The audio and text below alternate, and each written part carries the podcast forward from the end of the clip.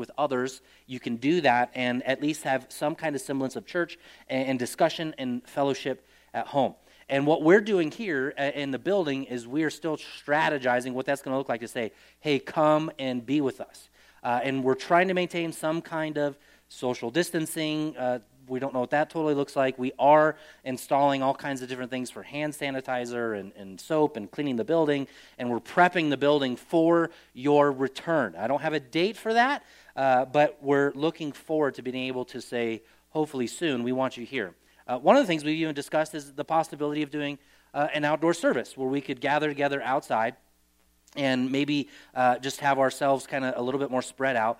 And the dilemma that we're wrestling with with that is we still want to continue to provide a live service for those who feel vulnerable, for those who possibly feel uh, scared for whatever reason.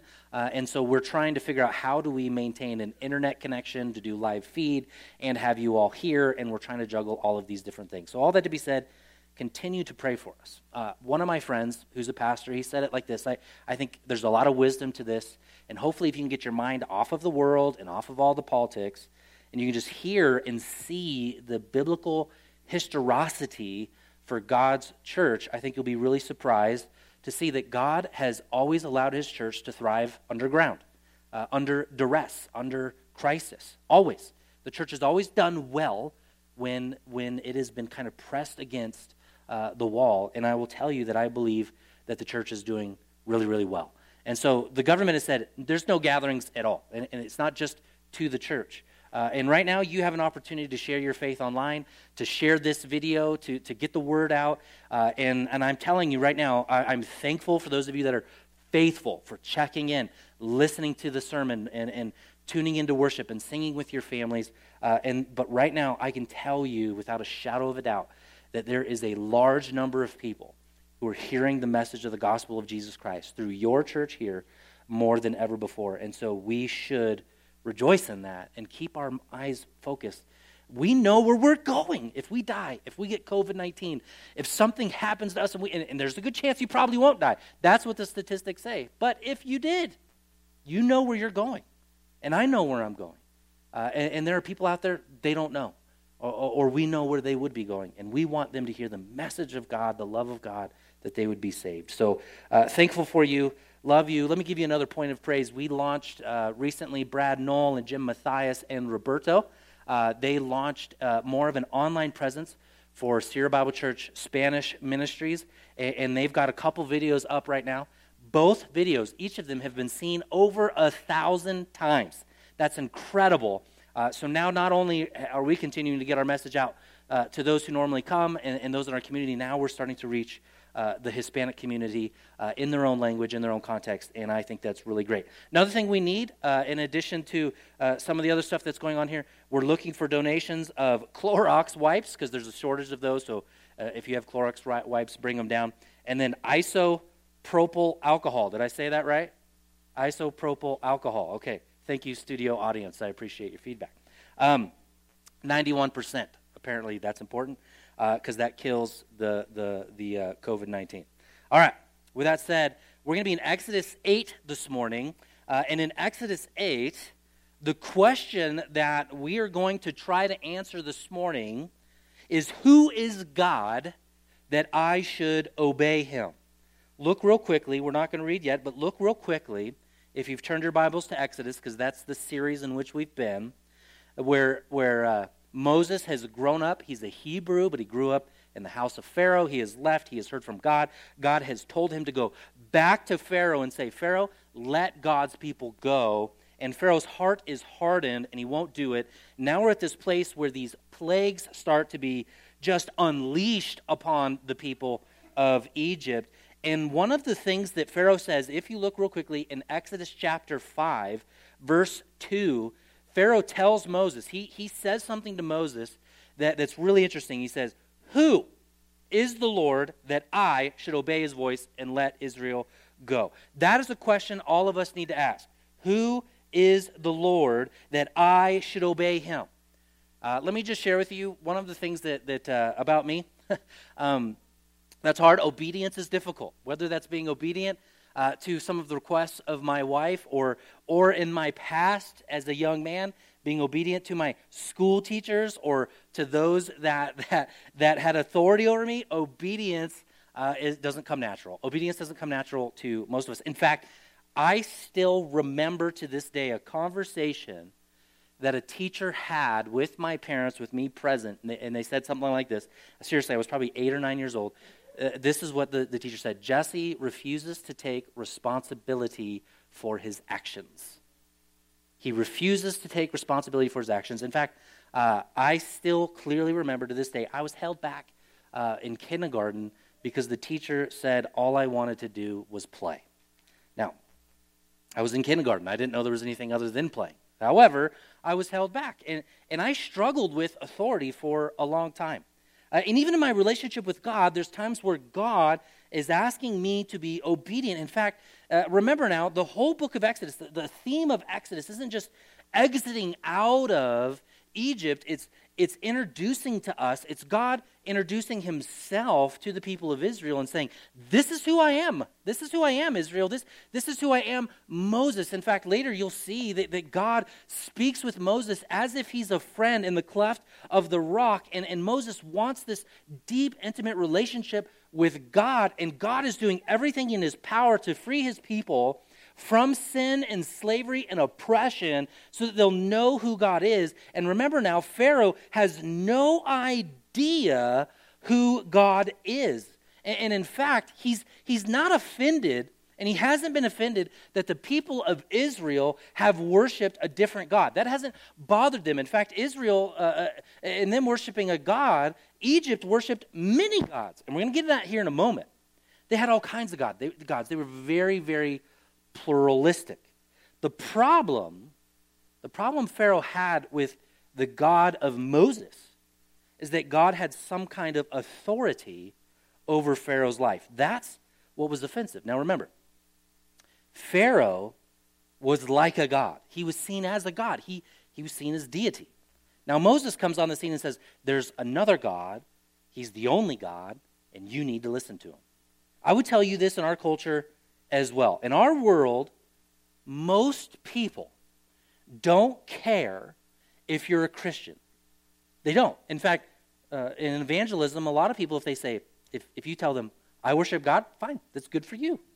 Uh, what's good for you is good for you, but I, I don't need it. I'm not offended by that. The moment people get offended by the gospel or by God is when we start to say, this God has authority over your life. This God, he is Lord, he is king, and you need to listen to what he has to say. That is what's offensive to Pharaoh. That is what is offensive in our day and age now. One pastor says it like this: it's not a problem to believe in God unless you're saying, your God tells me how to live my life. If there's one thing we cannot tolerate, it's some deity impending on our freedoms and our desires. See, we live in a day and age where Pharaoh struggled with it because he thought he was God. Who is this God to tell me what to do? Who are you to tell me what to do? Now, I am continuously blown away at the way Exodus continues to speak to you as a church and to our culture and to our people in this day and age uh, that we're living in. This book, it's almost as if it was written for covid nineteen, because I think many of us are struggling and demanding our rights. Who are you, government? Who are you, governor? Who are you to tell me what to do? You are not my God. Don't impose your beliefs on me. Now, Egypt's gods, Egypt's gods were setting up their their life. Egypt set up so many gods to set up to meet their own emotional, felt needs. Egypt had one hundred fourteen different gods. one hundred fourteen of them. And what God is about to do in Exodus chapter eight is he is about to just obliterate all of their false gods. And see, the, the Egyptians had gods of the land, gods of the sea, gods of the sky, and God is going to obliterate all of them. All this to be said, the theme of this morning's message is that you and I have to care more about the obedient uh, heart that we should have, obedient, uh, just just the, the, the idea that we understand that God is king and we need to obey what he has to say, that he matters more than anything else. In fact, Jesus touches upon this in John chapter fourteen. He says, he says, if anyone loves me, because we know that God loves us, but do we love him? If anyone loves me, he will keep my word, and my Father will love him, and we will come to him, and we will make our home with him. You see this, if, if we're obedient to God, we, we find that we have presence with God. Listen to this carefully. In the midst of isolation, Jesus would say to you, I can be with you in your home, but you've got to have a heart of obedience towards my words. Let me ask you this question. Let me ask the question for myself in this season. What areas is God calling you to obey in? What areas is God saying to you, it's time for you to be obedient in this? Uh, I saw a Facebook uh, video, and it was of a owner who was walking their golden retriever. And at some point in the walk, the golden retriever uh, just decided to say to its owner, I'm done walking. And it laid down in the sidewalk, and it just laid there. And the owner is doing everything it can to get this dog out of the street, to get it into the house. But the golden retriever's done walking. I don't know if the ground's too hot or he's just tired or he's old, but he's not going anywhere. And the owner's just dragging this dog along. What areas in your relationship with God are you like that dog? You're just down on the ground. You're not moving. You're not budging. You're too hard-headed. You're not teachable. You're not humble. You're just, you're just, you you know what you know, and you're arrogant about that belief. And, and God's over here trying to say, listen, there's more to life than what you see. There's more to life than your own creature creature comforts. There's there's more to life than than what you think is right and wrong. Would you listen to me? Would you heed me? Would you worship me? Would you pray to me? Would you have a relationship with me? And you're just like that dog, man. You're just, I'm not gonna go there. I've seen this in church. I've seen this over the years. Christians are notorious for being some of the most hard-headed people there are in the world. It's incredibly difficult to speak to some Christians sometimes because they're not humble. They're, they're not teachable. They know what is right. They, they don't want to enter into a conversation. This is why I tell people, don't comment on Facebook. You, you're not going to win anybody over on Facebook. You're just not. Nobody gets on Facebook and says, I hope to learn something today. No, they get on Facebook to say, here's where I'm at. This is what I believe. This is what I think. You're not going to reach people that way. You can win an argument, but you're going to lose the person. I'd rather win the person instead of just trying to win the argument. These false gods that, that exist, this, this, this false stuff. The Bible actually says it like this, that, that even though, and this here, here's the thing. In Egypt, in Egypt, it was really clear. There's these false gods. I mean, Pharaoh's got a false god on his head in the form of a serpent and a snake. Uh, in fact, I, I, this week I've been watching all kinds of documentaries on Egypt, and it, to me it's just fascinating. The things they were able to build, the pyramids. I mean, you're talking about one of the greatest civilizations ever to exist. And, and they were able to build some architecture that has lasted a real long time. And the statues and the massiveness of it. And, and you can see these false gods, the eagles and the falcons and the birds and the animals. They, they worshipped everything and anything other than God himself. And the reality is, is behind these false gods, behind these things, the Bible actually says, is a demonic force. There's something spiritual behind them. And just because we don't have these statues today doesn't mean we don't worship false gods. We do. Ephesians six twelve says, we do not, listen carefully now, because I know many of us are frustrated in this season. But the Bible is really, really clear. Let me just ask you this question. How have you battled and how have you actually engaged this warfare that we're in right now?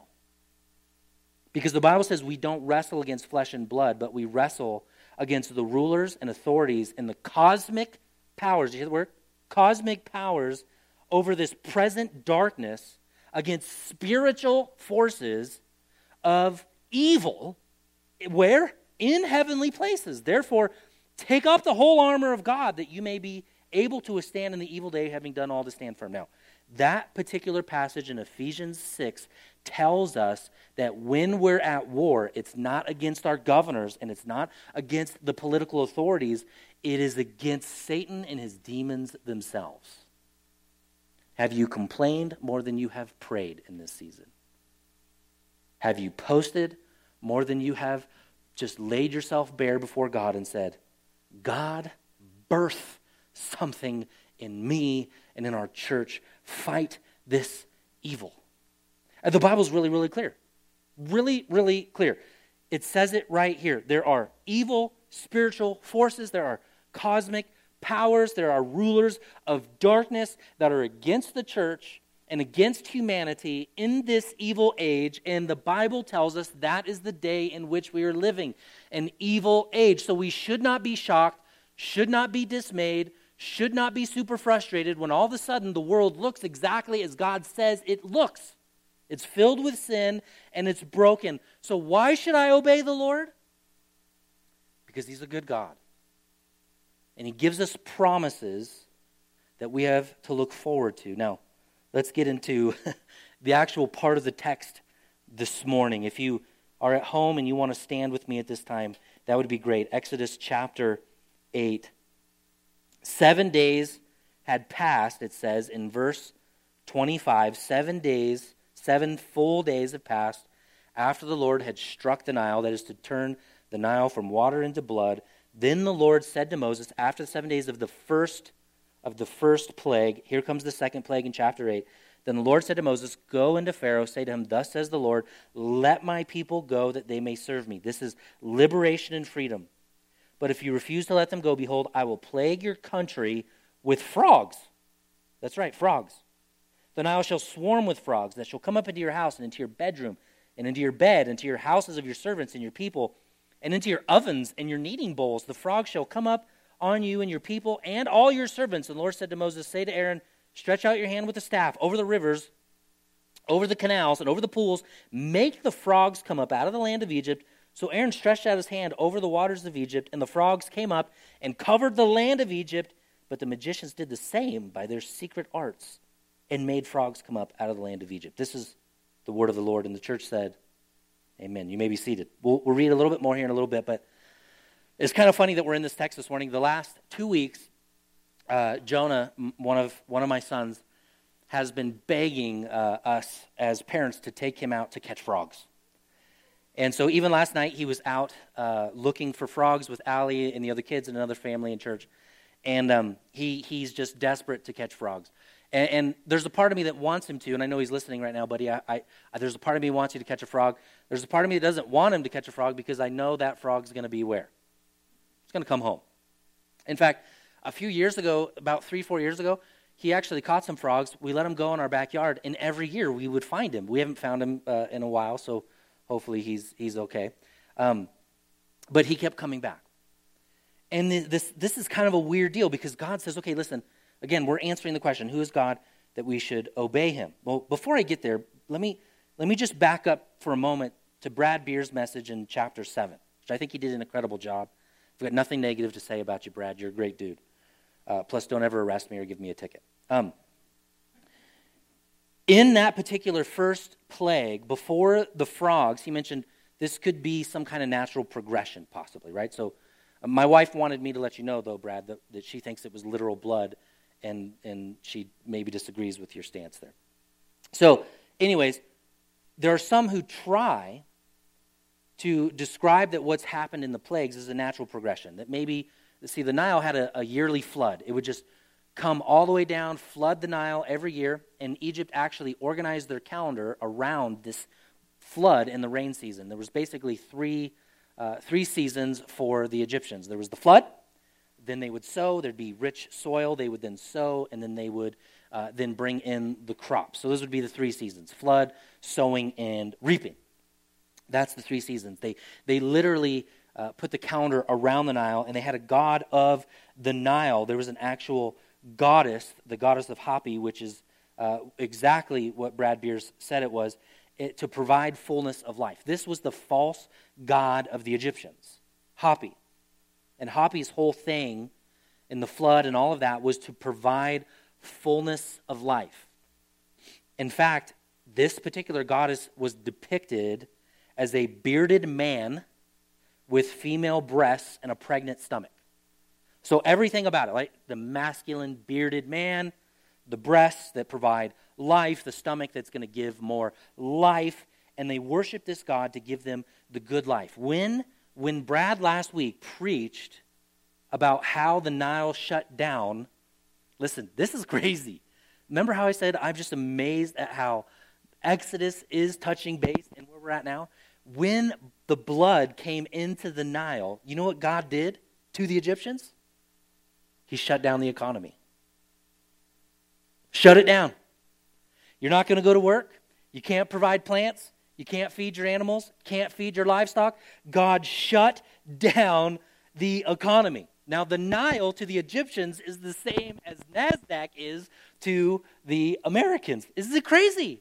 Now, just trust me here. I'm not going as far as saying this, this is what's happening. God has sent a plague upon America, and we're just duplicating it. I think God's just trying to teach us something here. Here's the deal. We, we as Americans love our power. We love our life. We love our wealth. It's all wrapped up in these things. What happens when, when God kills the idol of flourishing in the economy and says, what are you going to do? How are you going to respond? How are you going to react? Where's your hope?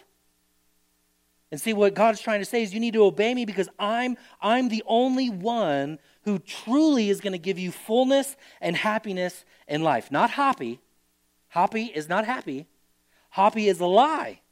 And the magicians duplicate it. All they do is add more blood into the waters. All they do is taint the water even more. And some would go as far as saying that, that this is a natural occurrence of the flood. And there was red algae that went in, and because of the red algae, the frogs then went out, and then the frogs died, and then the flies and the gnats came, and then so on and so forth, and each each plague just kind of trickles down. However, I believe that all of these things are miraculous, and we should never try to explain the miraculous away with logic.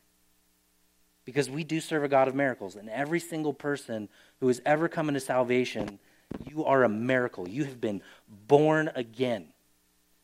If God can save a dead sinner and bring that dead sinner to life, he sure as heck can make the Nile turn to blood. Or in this particular text, not only can he shut down the economy to show the Egyptians, who do you really serve? See, here, here's the thing you got to ask yourself a little bit here. Are you trusting the real thing, or are you hardening your hearts with the fake thing? Where is your comfort? To whom are you looking for to meet your needs? It can't be the Nile. It can't be the economy. It has to be God. Now, we obey the Lord not just because he is the God of the real. He's the real provision. He's the real prosperity. Why else should we obey him? Well, well the frogs, remember now, the frogs to the Egyptians, this is the goddess Heket. I don't know if I'm saying these things right, but I just know if I say it confidently enough, you'll believe that's how you say it. So you've got two gods now that are being attacked, and this is a direct attack. This is God letting the Egyptians know and letting us know he's the true God, he and he alone, and these other gods that Egypt serves, they're fake, they won't fulfill you, they're a lie, and they'll enslave you, and God wants to liberate you from them. But these frogs, they were also worshipped. The Egyptian goddess Heket uh, would, was known to bring childbirth, legacy, business, success. And, and he was literally depicted, this goddess, she was depicted with a frog's head and a human's body. But I want you to see now, he's like, okay, God's like, okay, you, you want to worship the God of, of fertility and business? Well, I'm going to give it to you in, in just huge amounts. I'm a, and here's the deal. The Egyptians actually looked at the frogs in such a way they couldn't kill them. Now, now this is a funny thing because one frog is, is not dangerous, right? That's not a big deal. But look at the progression in the text. The progression is, okay, they're sacred. You can't kill them. They're going to end up in your house and then in your bedroom. And not just in your bedroom, then in your bed. And then in your kitchen, but not just your kitchen, but also your oven. And not only in your oven, but in your bowls. And then they're actually going to be on you, the servants and the Hebrews. So God's just like, you, you want to you want to worship the false God? Let me just give it to you in abundance. It's like the old story of the dad who found his kid smoking a cigarette and decided to have him smoke a whole pack right in a row, and then they end up getting sick and never wanting to do it again. This is exactly what's happening. Just im- imagine this for a moment. It, it, it's somewhat comical because our God, I think, has a sense of humor. You're, you're eating, and here's another frog. Uh, you go into bed, and there's more frogs. Uh, you try to do anything in Egypt during this plague, and the frogs are just coming, and they're coming, and they're coming, and they're coming. And what God is saying to Egypt is you cannot find fruitfulness in the false gods of the world. You can only truly find fruitfulness in God himself. Paul Tripp says it like this. He said, any fruitfulness, any success, that is to say, like anything that you're doing really good in in life, and some of you might be doing really well right now in the midst of the economy even being shut down, any kind of fruitfulness born outside of surrender to Christ, listen to this, he says, it's like picking up apples and stapling them to a tree. And then he goes on and he says, it'll look fruitful for a bit, but then after a little while, it'll start to rot. And then all of a sudden, this is this is a comical thing. Caleb and I were talking about this. If you looked in the text here, look at verse eight of chapter eight again. Then Pharaoh called Moses and said, plead with the Lord to take away the frogs from me and my people, and I'll let the people go to sacrifice the Lord. So Moses call, Moses is called back into Pharaoh's chamber, and he's like, listen, okay, I've had enough of the frogs. I don't want them anymore. Can you get rid of them? And then here's Uh, something that's even more interesting. Moses said to Pharaoh, be pleased to command me when to plead for you and for your servants and for your people that the frogs would be cut off from you and your houses and be left in the Nile. So he says, he says to Pharaoh, he's gracious enough to say, you decide when do you want to get rid of this plague. Now just imagine your house is filled with hundreds of thousands of frogs. Your community is filled with hundreds of thousands of frogs.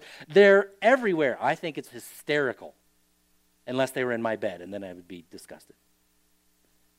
And he says to him, let me know when you want to get rid of them, and I'll pray. I'll pray for you to God, and I'll get rid of these frogs. Let me know. When, when do you want this? And look at, look at, look at Pharaoh's response. And he said, tomorrow. Tomorrow? I mean, if I was Moses, that's that's right. Okay, wait a minute. You've got like five, I'm, I'm looking around. You got like five hundred frogs in your bedroom right now. When do you want me to get rid of them? Tomorrow. Tomorrow. Why? Because, because even in the hardness of Pharaoh's heart, I think he's holding out. He's holding out for, for just one more moment where, where maybe his God would come through or they'll, they'll go away, but he doesn't want to submit himself to Moses, and he definitely doesn't want to submit himself to the God of the Bible, to Yahweh. So he's asking, uh, you know what, pray tomorrow. And then here's he, here's the thing, man. Pharaoh, Pharaoh should have prayed for his sin to go away and not the frogs and not his own lack of comfort. He should have been praying, you know what, don't worry about the frogs right now. Remove from me my sin. I mean, isn't that the American way? Man, just, you know what, just give me back my comfort. Give me back my food. Give me back my local restaurant. Give me back my stuff. What if this is a season where God's saying, you know what, get rid of certain things in me. Purge me of certain stuff. Don't let me lean on the wisdom of the world and on my own finances and, and the fact that I can get my cheeseburger at my place and get what I want when I want it, because gosh darn it, that is the American way. Where's the part in the Bible where it says, those who wait on the Lord will renew their strength? Where's the part where we're patient? We, we actually... actually do what the Bible tells us to do, which is to repent from our selfishness and our complaining and our grumbling. You know, the Bible actually says, don't grumble in anything. You know what anything is? It's everything. You know what everything is? It's everything. And yet, I can't help but see so many Christians complaining, grumbling, mumbling, fluttering, upset, frustrated. Why? You have a king. This is not your country. You belong as a citizen to heaven. Pharaoh should have begged Moses for the repentance of sin. He should have begged God for forgiveness of his sin. Instead, he, he's saying, you know what, just give me another day so I don't have to obey you, and then I'll ask you to pray for me, because I'm not going to pray for myself. You pray for me. You're the professional, after all. And so Moses does, and I think there's a beautiful moment there. Moses prays to God, and what does God do? He answers prayer. Can we just say as Christians, can we actually believe in this season that God actually answers our prayers? How much have you prayed in this season? Not for your own comfort, but for God's glory to come. The Puritans used to call these moments of crisis. I mean, th- this is the thing. We don't, we just don't put enough weight on some of the history that's here. The, the Puritans would call these kind of things that we're going through, they, they would call them, listen, severe mercies. See, what, what happens in these seasons is God makes us aware of our need for him. I mean, that's what's happening for me, at least. I hope it's happening for you. I mean, yeah, I want to meet together as a church. But what I want more than anything else is I want you to actually know God. Someone said to me, someone actually said to me on Facebook, open up your building because people can't hear unless the building's open. That's not true. You're hearing right now. You have more opportunities as Americans. You, you, you, you as an American person, if you're listening, America, there's probably people in Spain and other places that are listening as well, but you, you have more access to the gospel than any other person in the history of the entire world. We have more access than, we have every Bible you could imagine, every translation you could imagine, every commentary you could imagine. In fact, there, there's this place, if you remember, in Ecclesiastes, and it talks about this life, that life is all vanity. I mean, Ecclesiastes is not a book I'm going to necessarily recommend you to read in this day and age because it is a depressing book to a certain degree. Because what happens is is is the author is like, hey, I had it all. I had all the women. I had all the money. I had it was vanity. I had everything. It was vanity. In fact, that word vanity uses over and over and over and over and over. Over again is actually translated like smoke. I, it's like I had it. I could see it, but it wasn't touchable. It just kind of wafted through my fingers. And then if you go to the end of the book, you go to the very end, he finds, you know what, what is the summary of this? He says, actually, there's, he says, there's more books than you could ever read. It's all vanity. How many books have you read this year? The Bible says it's vanity. There's more books than you could ever read. He says, what, what is the heart of the matter? What is, what is the end of humanity? What, what, is, what is the goal for humanity? Obey God. It's obedience to God. Who's the Lord that I should obey him? He is a God who gives us severe mercies to show us our true need is him, himself. It's God himself. And let me just touch upon briefly here in our last few moments together, the third plague that's brought upon them after the frogs. Because Moses, what happens is, and this happens to us too, the frogs go back to the Nile and they die. In fact, the text, if you were to continue to read, it actually says they were heaping the frogs in piles. Huge piles of just frogs who croaked over. Ha ha, that's a Brad Beers dad joke. They just croaked over. And here you've got all of these frogs, just piles of them. Imagine you're walking through Truckee, California, and you just see just huge piles of frogs everywhere. And it says they stank. They actually, they smelled. And then on the heels of that, when Pharaoh gets what it says here in verse fifteen, respite, a little bit of rest. My kids and I were watching uh, uh, Prince Caspian, Chronicles of Narnia, uh, and I can't remember the the uncle, I think it is, or the the guy who's trying to take the throne, and he ends up in a fight. Uh, and if you remember in the movie, they're fighting, and they're they're going for it, and he he he gives them the final blow, and he's about to win, and, and the villain says, "Respite, respite, give me a rest, give me a rest." He calls upon a moment of rest, and. And, and he's gracious, and he gives them that moment, that moment of rest, and when he turns his back, he attacks. And this is exactly what Moses uh, is hearing from Pharaoh. Give me rest. I have rest. He hardens his heart, and he goes back on his promise. He's not going to let the people go. Isn't that the same way for us? The worst thing that could happen when we get back together in the building is you forget. That you forget that God is demanding your attention, your love, your adoration, and your worship. You, that's what we want more than anything. Let's get back to normal. What if normal was killing you? What if materialism was enslaving you? What if your own worldly creature comforts were spiritually suffocating you? And what if you're not taking this time, as Pharaoh isn't, to figure out what it is that you need to make right in your life? What if you're not doing that? Because you're too busy demanding your rights. What if you're missing out on a deeper, a deeper spiritual healing that God has for you in this season?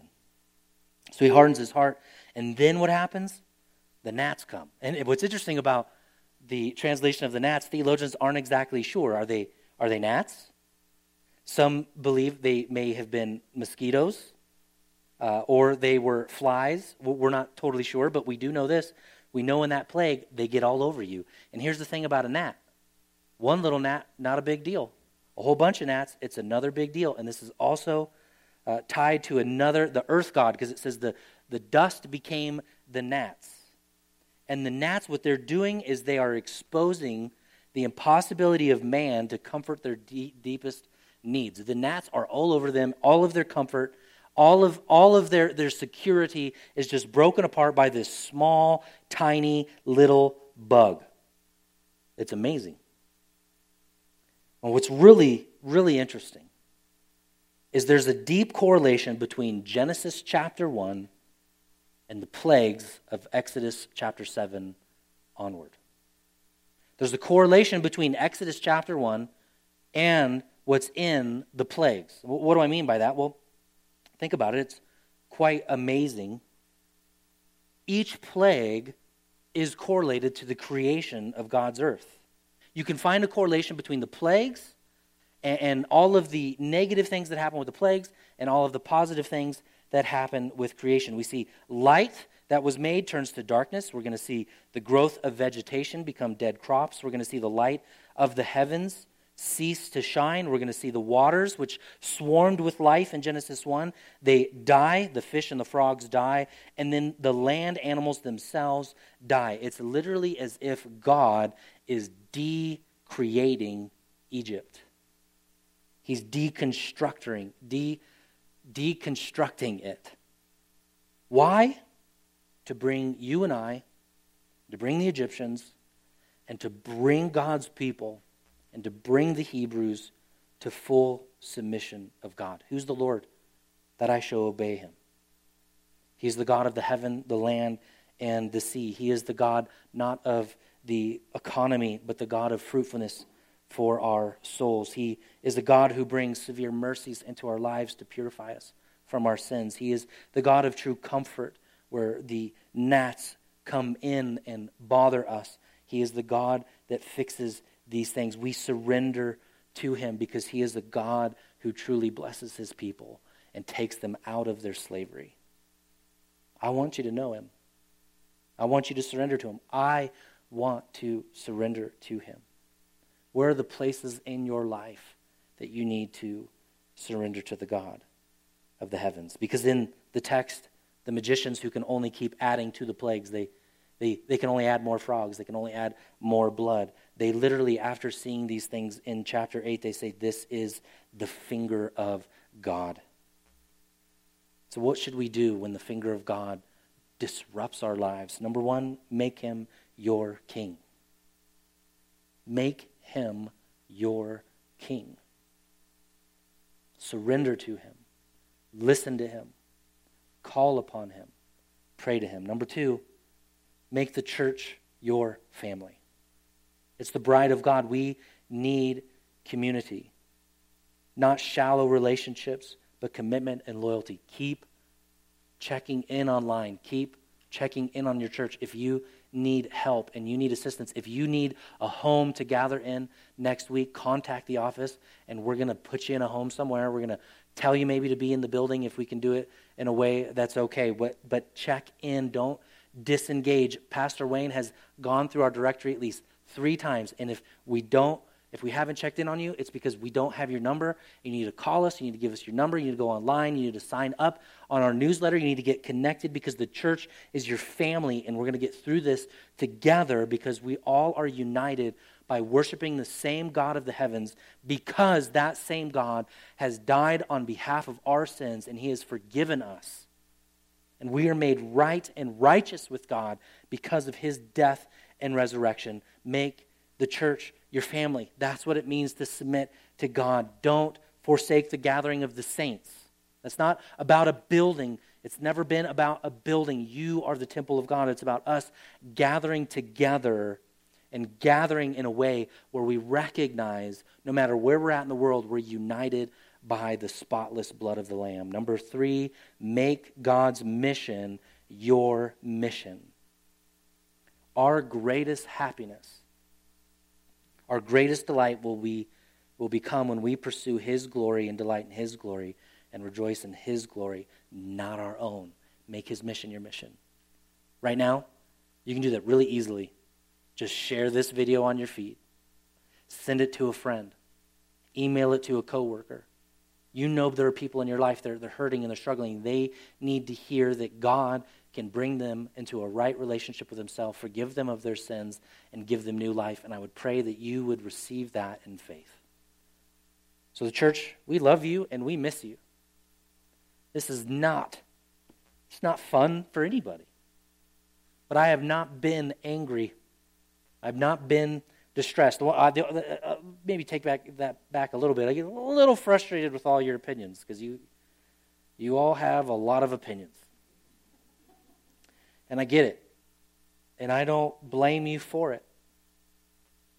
But I hope you can trust your leadership.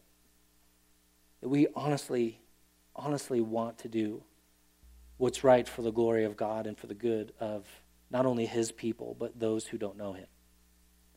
We are praying, and we are seeking advice, and we are doing counsel. I don't have all the answers, and you want, want to know something, to be honest, I don't want all of the answers. Because then I don't have to live by faith. I miss you terribly. I want to see you every single week. I miss some of your sarcastic remarks. I miss all of those who would see my hair that's a little longer today and go, oh, going for a new look? No. I do the same thing every month. Let it grow, shave it off, and somehow you still miss it. I miss, I miss you mentioning, oh, man, Brad's wearing sandals this week? I miss all of those funny little things, and I miss hearing us sing in a room together